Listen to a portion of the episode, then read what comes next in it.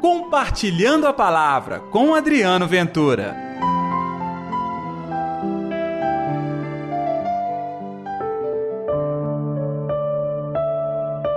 Já veio, mas eles não o reconheceram. Olá pessoal, tudo bem? Eu sou Adriano Ventura. Está no ar o Compartilhando a Palavra deste sábado, hoje, dia 16 de dezembro. Que a paz, que o amor, que a alegria de Deus esteja reinando no seu coração.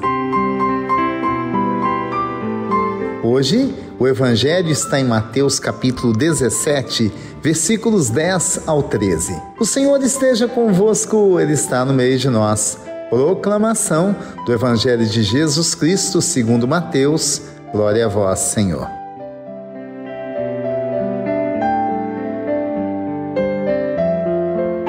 Ao descerem do monte, os discípulos perguntaram a Jesus: Por que os mestres da lei dizem que Elias deve vir primeiro? Jesus respondeu: Elias vem e colocará tudo em ordem. Ora, eu vos digo: Elias já veio, mas eles não o reconheceram. Ao contrário, fizeram com ele tudo o que quiseram. Assim também o filho do homem será maltratado por eles. Então os discípulos compreenderam que Jesus lhes falava de João Batista. Palavra da salvação, glória a vós, Senhor. Jesus aqui conversa com os discípulos enquanto desce a montanha, de onde tinham vivido a transfiguração. Lá em cima na montanha, Pedro até propõe que eles ficassem lá, iria até fazer tendas. O Senhor não aceitou a proposta de Pedro para ficar aí e desce respondendo as perguntas dos discípulos. Estes que acabam de participar por breves instantes da transfiguração estão assim surpreendidos e não compreendem que ali já estava diante deles o Messias. Então fazem perguntas daquelas que os famosos mestres da lei diziam que Elias voltaria e etc.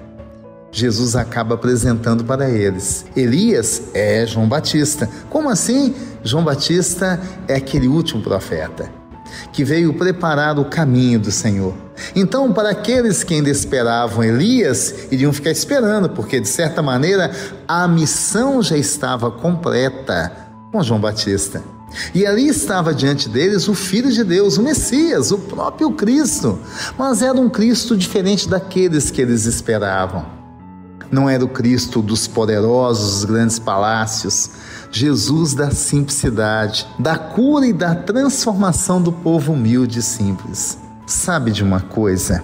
Nós até hoje agimos assim como se estivéssemos esperando Jesus chegar com toda pompa e honra, e no entanto ele está aqui ao nosso lado, pertinho da gente, e nós insistimos em ficar com o coração fechado. E nós insistimos em não perceber a sua mão poderosa e não deixar que ele transforme a nossa identidade interior. Ah, gente, está em tempo de deixar o Senhor Jesus nascer e fazer morada em nossa vida. Sabe quando a gente prepara uma reforma? Não tem que tirar todas as coisas do lugar e às vezes algumas coisas nem mais vão voltar para aquele lugar que estavam anteriormente? Temos que fazer o mesmo no nosso coração. Promover uma mudança, uma transformação interior, para perceber que o novo está aqui e o novo é Jesus, o mesmo Jesus das ruas da Galileia, o mesmo Jesus que andava em Nazaré e tantas cidades, hoje quer estar ao seu lado. E, e você não percebe? Ele já anda coladinho em você e você não percebe.